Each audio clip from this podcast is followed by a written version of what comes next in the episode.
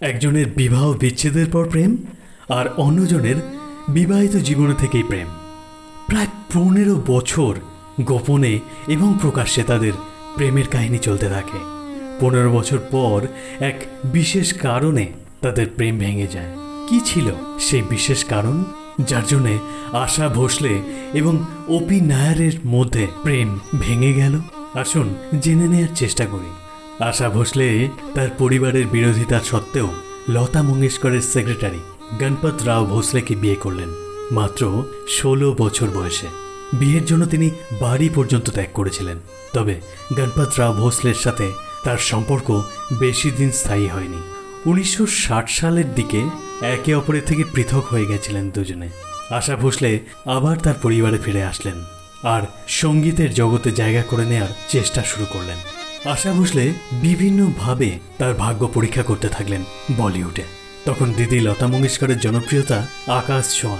দিদির ছেড়ে দেয়া গান এবং কিছু লো বাজেটের সিনেমাতে গান গেয়ে জীবনে এগিয়ে যাওয়ার চেষ্টা করছিলেন আশা ভোসলে। কিন্তু তিনি কোনোভাবেই নিজের একটি সঠিক জায়গা হাসিল করতে পারছিলেন না। এই সময়ে একটা শক্তিশালী মেরুদণ্ডের খুব প্রয়োজন ছিল তার। আর ঠিক এই সময়ই তার জীবনে এলেন ওপি নায়ার। তিনি আশা ভোসলের গলার মাধুর্য চিনতে পারলেন এবং সঠিকভাবে ব্যবহার করলেন। দুজনে যখন একে অপরের সঙ্গে যুক্ত হলেন, তখন আশা ভোসলের বিবাহ বিচ্ছেদ এবং তিন সন্তানের মা হয়েছেন তিনি। অপরদিকে ওপি নায়ার বিবাহিত একজন পুরুষ, যার চার চারটি সন্তান রয়েছে।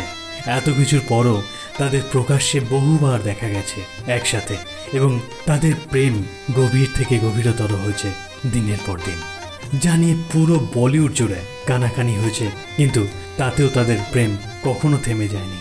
সেই উনিশশো আটান্ন সাল থেকে তাদের প্রেমের সূত্রপাত, যা উনিশশো বাহাত্তর পর্যন্ত দুরন্ত গতিতে ছুটেছিল। প্রাণ যায় পর বচন না যায়, ছবিটিতে নাইয়ার সাতটি গান তৈরি করেছিলেন, যার মধ্যে একটি গান ছিল চ্যান সে হামকো কভি আপনে জিনে না দিয়া। এই গানটি আশা ভোসলে খুব আবেগ দিয়ে গিয়েছিলেন। আর কথা ছিল এই গানটি অবশ্যই ছবিটিতে অন্তর্ভুক্ত হবে। কিন্তু ছায়াছবিটি তৈরি হয়ে যাওয়ার পর গানটির শুটিং হয়।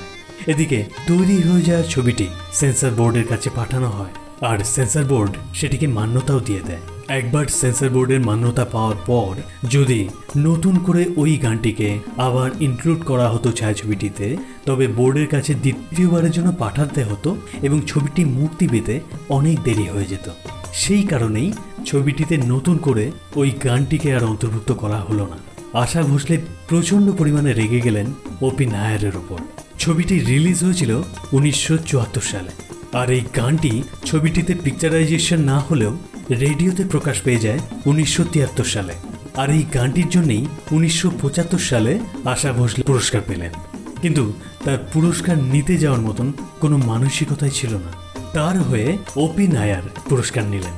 তবে ওপি নায়ার বাড়ি ফেরার পথে তার গাড়ি থেকে পুরস্কারটি ছুঁড়ে ফেলে দেন। এভাবে আশা ভোসলে এবং ওপি নায়ারের সম্পর্ক চিরদিনের মতন শেষ হয়ে গেছিল। এবারে আপনি বলুন, আশা ভোসলের উন্নতিতে ওপি নায়ারের ভূমিকা কতটা, আপনি মনে করেন? এমনই সব নস্টালজিক ভিডিওগুলি দেখতে মন জংশনের সাথে জুড়ে থাকুন।